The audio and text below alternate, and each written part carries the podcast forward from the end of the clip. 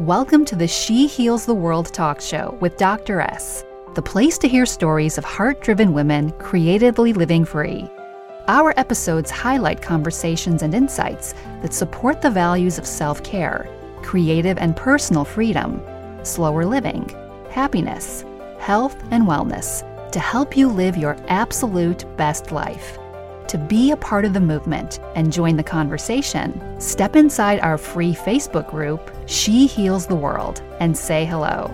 It brings me great joy to bring you our next episode. Welcome to the She Heals the World talk show. I'm so excited about today's guest, Lucy Parker. Lucy is from the famous plant based blog, Lucy and Lentils. She lives in Nottingham, England, and she's been lucky enough to take a hobby and passion and turn it into a career by sharing her favorite recipes and seeing other people recreate them in their own homes. Lucy, I'm so excited to have you. Welcome to the show. Hey, oh, well, thank you so much for having me. I'm really, yeah, I'm quite honoured to be asked to be on this. To be, to be honest, it's, it's amazing. So, how did you get started in this work? Tell us your story. Ah, okay. Well, probably like most people who start out, it's because I was actually eating quite badly. and when I say badly, I, I, don't, I don't think of food as good and bad. Um, but I was, well, I wasn't eating a balanced diet, so I wasn't getting enough veg. Um, I was living a very carb-based diet. I was at university, so I was drinking a lot of alcohol, going out for freshers, and you know, sort of living that whole lifestyle of the very hungover food the next day to sober up, and you know anyway, so I, I, couldn't really concentrate at uni. Um, I gained a little bit of weight, which to be honest, weight gain is not the end of the world. It's normal, but you know, I didn't really feel good in myself. Um, I, I remember I tried to do a yoga class and I, I, literally couldn't even hold myself up in a downward dog position. and I just felt like obviously that's absolutely fine because a lot of people, you know, you've got to start somewhere, but I just, I didn't feel very strong. And I thought, right, this is the time. I need to take care of myself. So I'm going to try and get stronger and take better care of my body and, and actually start, you know, being intuitive with the food that I'm eating. Um, and, and then that kind of led to starting my Instagram account, which, you know, it, it really did just start as, as like a hobby. I didn't really think it was going to go anywhere. It was just my journey to be like, oh, this is what I made today. You know, it's fairly healthy. It's got this, that and the other. And, and then it just sort of exploded really. It was quite, it was quite fun. Mm, wow. So you stumbled into business. You really didn't intend on being a business owner. No, not at all. I mean, to be honest, um, I've only really just owned, you know, started my business properly within the past year. You know, it, it's um, it's been such a strange journey. Um, so I mean, yeah, it, has been crazy. So, what, what did you think you were going to be doing when you grew up? Like, what were you studying in uni? Ah, yeah. So um, I actually studied interior architecture, which is um, it's kind of like interior design, but a little bit more architecture based. Um, and I, I graduated. I got a first class honours degree. I thought, great, I've got this degree. I'm gonna go and be a designer. Um, but all the while I was doing my, my food stuff. Um, so when I say food stuff, it was at that time, it was, it wasn't really what it is now. It was still just sort of photographing on my iPhone and, you know, not really making amazing recipes, just lots of honest trial and errors and sharing it with the people that were following me.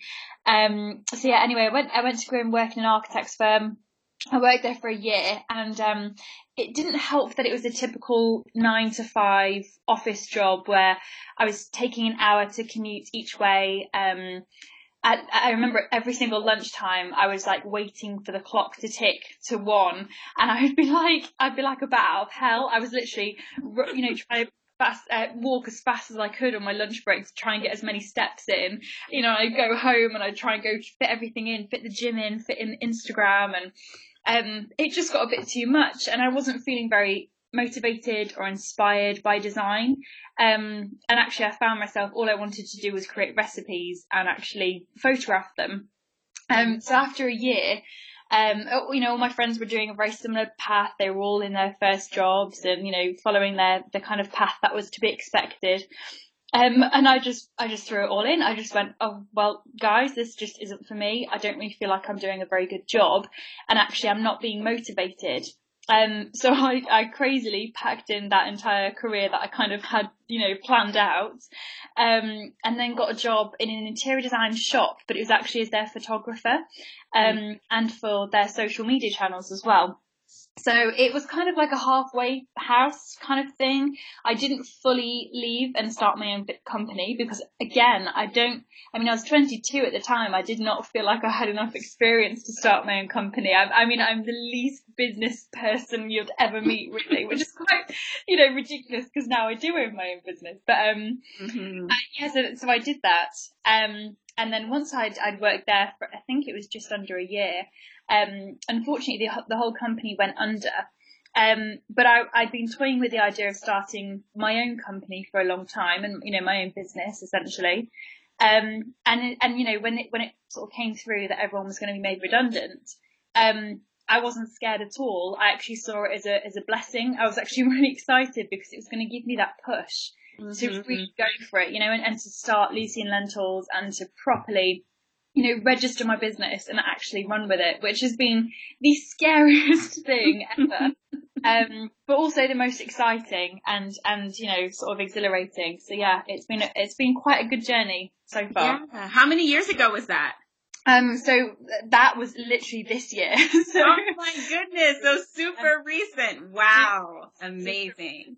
Yeah. Amazing. So, um, I mean, I've been, I have been earning obviously I've been monetizing what the work that I've been doing. Um, but I hadn't properly registered, you know, that was all sort of on a second income kind of thing. But it was, it wasn't until I was made redundant that I thought, right, this isn't going to be a second earner for me. This is going to be my main earner. This is going to be how I, you know, make a living. So I sort of took the plunge and, and yeah, I haven't looked back since really. Absolutely. Well, it was a good decision, clearly, based on how popular you are. So over in England, I mean, in the States, this whole like online world of blogging and being a social media influencer and having brand deals and that whole thing is still kind of like people give you the side eye, like, what do you do? Is it the same thing over where you live in England now? Or have people kind of warmed up to the idea of knowing that this is a viable option to support yourself from? Um, I, well, a bit of both. I definitely think there is still a lot of eye rolling and a lot of oh right, so you just post on Instagram or you just pose or you know this kind of this kind of mentality. But then then again, um, there are people that are really supportive of your work and they actually understand that it isn't just um, you know, posting a photo on Instagram. It, there's so much work that goes behind it. You know, if you look into kind of well, well, everything from the admin side to having to deal with all of your own bills and your incomes and invoices to actually um, everything that comes with your blog, so all of your SEO. Have I mean, today I was spent hours googling on how to enrich pins and how to, um, mm-hmm. you know, link my Pinterest to my blog because actually this is all stuff that you know no one really tells you. It's just you know you just have to source the right people to do it. And if if you're like me, you don't have a lot of money to start with to do that, mm-hmm. you actually have to do so much to go into it. And actually, it takes me hours to create a recipe and to style it and to photograph it Mm. And obviously, it's taken years to build that following. So that's something that a lot of people, if I ever do, it's very rare, if anyone does sort of give me the impression that they, you know, it's sort of like, oh, so what do you do? And I'll say, well, I'm, you know, I'm a, I'm a food photographer, but I'm a blogger essentially, so I share everything on, on my social media. If ever I get a bit of a, you know, oh, right, so, so what is that then? I'd actually love to tell them what goes into it and actually how many years it's taken me to mm. build following and and how respectful I am of everyone that does follow me because I think that's another thing is that they think that they they almost have this pre preconception that you're going to be almost like um a bit of a drama queen and you know just kind of you know oh I'm so famous. Not at all not at all. It is so humbling to actually to actually look at something and think, oh my goodness, you know, 97,000 people follow the work that I do. Mm-hmm. Um, and it's so inspiring to actually push you on and to go, okay, well, for every one person that might roll their eyes, um, that night, you know, however, however many followers you've built or, you know, whatever community you've built around you, that should be the thing that reminds you to, to ignore any eye roll that you get. So yeah. Mm, how inspirational is that? Thank you. I am sure we all have experienced that and yeah. to hear the message of like every follower that you have, it cancels out any eye roll that you can get. It's like, yeah. it just reminds you to keep on pushing. So Um, all right. So I, you've talked about a lot of hurdles and, um, and I know that our audience has experienced those. You mentioned the hours that you spend Googling, you know, how to enrich a pin for Pinterest yeah. and how to set a blog up and how to yeah. food style and the whole bit. But if you could kind of drill down to one single hurdle that has kind of taken the cake as you've been in this building process on your way to getting the success that you have, what would that be? Oh, okay. Well, I'm going to get kind of deep with this one. okay, let's go.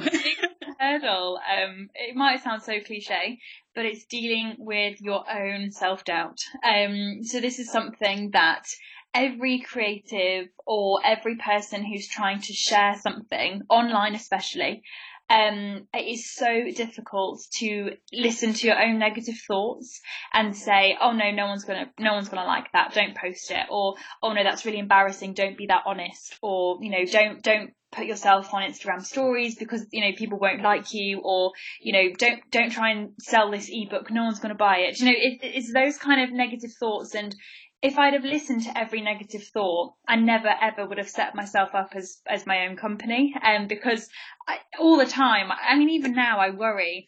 What if the work doesn't come in? You know, if I have a if I have a few days where my inbox is quite quiet, you know, I'm, I'm talking to my boyfriend. I'm like, right, that's it. I'm gonna have to get a job because I'm gonna fail. This is a you know, blah blah blah. And and it's actually it's actually taking the taking a step back and saying, okay, is it really as bad as I'm making it out to be? No.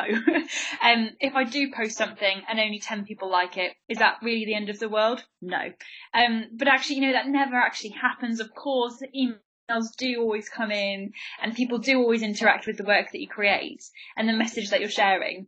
So I think the biggest hurdle, and I, I haven't mastered it, I'm very honest in that case, is not listening to the negative thoughts and actually you know, accepting that they're there and saying that's fine, that could happen. But if it does, you know, are you still going to have a roof over your head? Yes. So therefore, don't worry about it. You know, as long as you're not offending anyone um, or hurting anybody, there's nothing bad that can happen from it. So you just have to, you know, just just follow your gut and go for it. But I mean, I'm saying this. This is definitely something that I need to take my own advice because there are certainly days where I don't take that advice. Right very negative. Um, but yeah, I think that that is honestly the hardest hurdle, and I think that speaking to a lot of people that started their own companies or they work freelance, is is the scariest thing is listening to your own thoughts and thinking about the bad things that could happen. Um, but you just have to ignore it.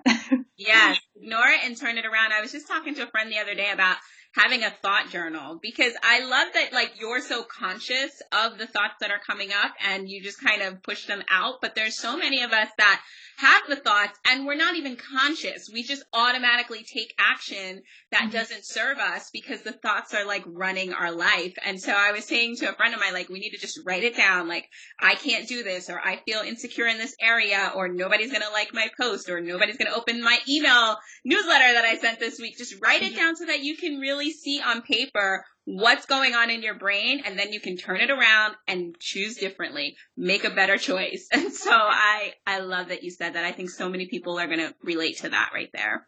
Oh, thank you well, I think a piece of it where you have a little bit of an advantage is that you are really good at your work. And so it's unlikely that somebody's not going to like something that you post or something that you write. And I would love for you to share with our audience how they can get good at their work too.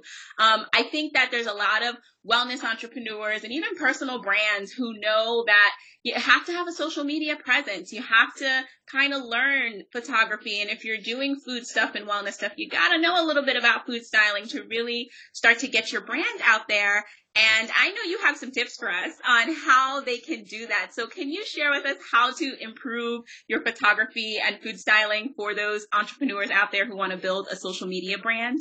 Of course, of course. Well, first of all, thank you. That is like the kindest thing ever. I mean, it, honestly, it's so, it really is so humbling to hear someone say that your work's good because like we are just saying, it's very easy to think that your work isn't good and compare yourselves. So that'll be my first tip. Don't compare yourself. ah, yes. doing, you know, take inspiration from it. If someone else is fantastic at photography, take a look at the composition, take a look at how they've taken the photo and say, okay, well, what, why is it great? Why do I think that that looks delicious? Or what are the colors like? Or what are the backgrounds like? You know, don't, don't fear other people's work.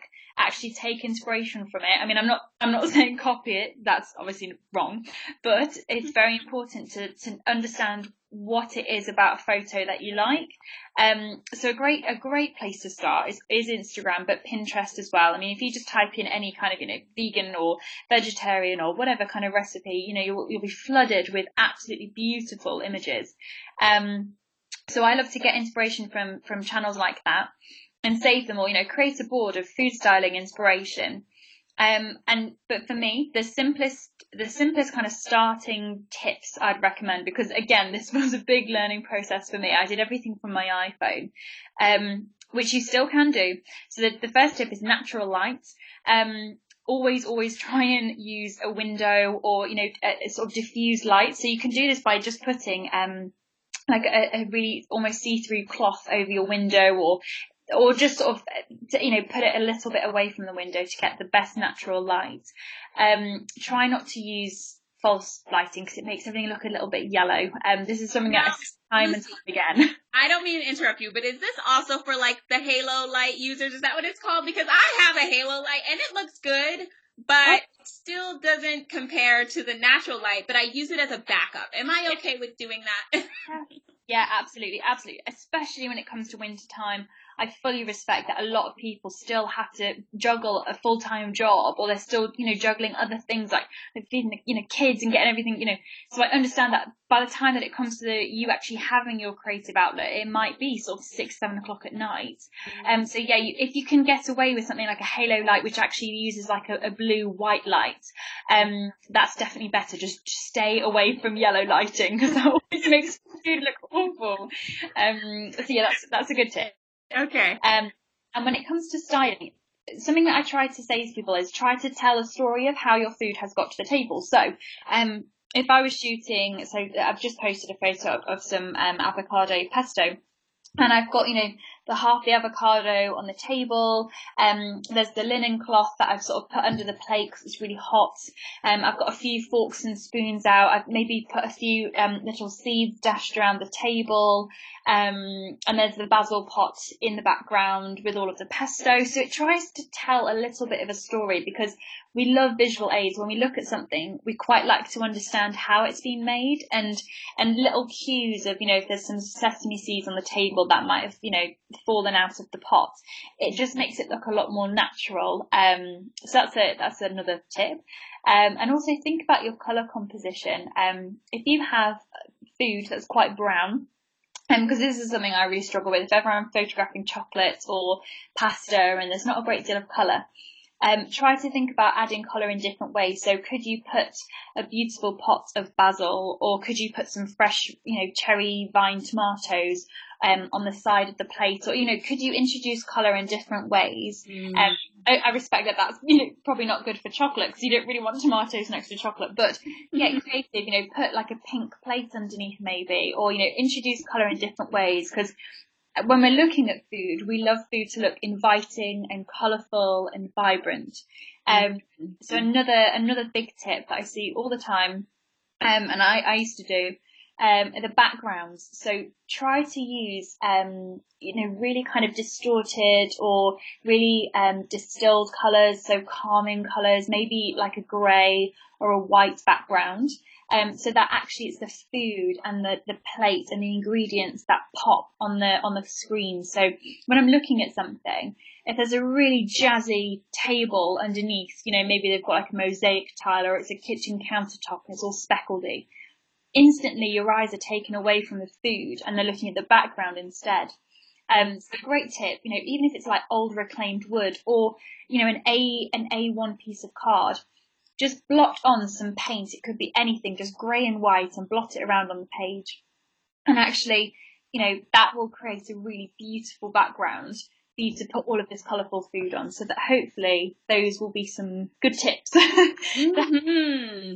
Those are amazing tips. And I think what's so interesting about everything you shared is that in our mind, we think that, you know, when we take a picture of our food, we feel like it has to look exactly what it looks like when we're eating it. You know, it's like I just took this out the oven and so boom, I'm going to take the picture. But we don't really think about, like you said, all the visual aids and actually styling the food before you take the picture or even just making something for it to be styled so that you can take a picture. And I think that that mindset shift is going to be huge for a lot of people. It's like you do not have to take a picture of the spaghetti as soon as it comes out of the pot. Like you can actually like transfer it to a brighter dish and sit it by the window and decorate the, the board that it's sitting on, you know, really dress it up so that it is appealing to people and so that it draws more eyes to the actual photo. I totally love those tips, Lucy. I think that was really helpful for folks. Thanks for sharing them. Yeah, you're more than welcome. You're more than welcome.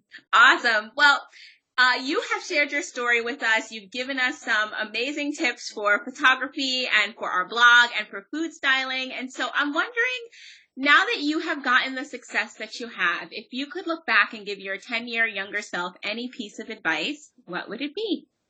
Oh, oh God, there, I mean, Dominic, where do I start? There are a lot of, lots of advice tips I would give myself.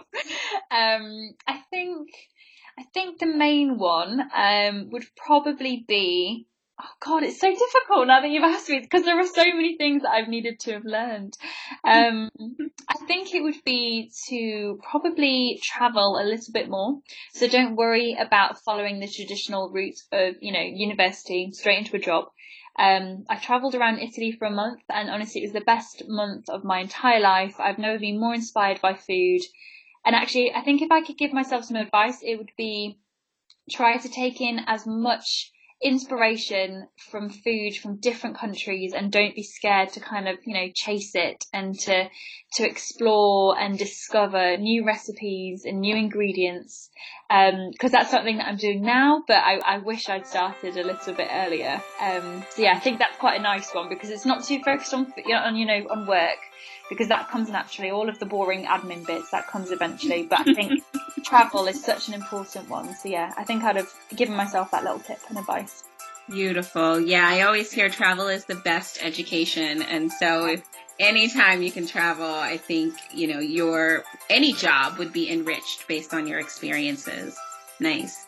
How can our people find you? For those that want to learn more about the work that you're doing, uh, take a look at the quality of content that you're posting, where can our audience find and connect with you? Um, so my main sort of channel, my main creative outlet is Instagram. Um, so it's uh, at Lucy underscore and underscore lentils. Um, and then my blog is www. I can't speak now. www.lucyandlentils.co.uk. Um, I'm on Twitter and Facebook and Pinterest. But again, that's all just Lucy and Lentils. So I'm pretty much the same across everywhere. It's just Instagram. You have to put those stupid underscores whenever it's space. Um, I'm sure they'll find you. Don't worry. So. quite an odd name, so people aren't really going to be uh, stumbling upon anyone else. Um, I'm also on YouTube. I've just started to create recipe videos, which is a very, very new area for me. So um, yeah, bear with me whilst there's probably lots of camera shaking and dodgy, dodgy video quality. Um, but yeah, so so Lucy and Lentils pretty much across everywhere. Well, thank you so much for sharing your story with us, Lizzie, and I hope to have you back on the show. Have a oh, great week. very much. Thank you. Well, there you have it. Thanks so much for listening to the show today. And as always, for more resources as you continue to live out your beautiful mission of healing the world and grow your beautiful business, you can head to www.shehealstheworld.com forward slash freebie to see what new resources I have in store for you. Thanks for listening. Tell a friend, and I can't wait to see you at the next episode.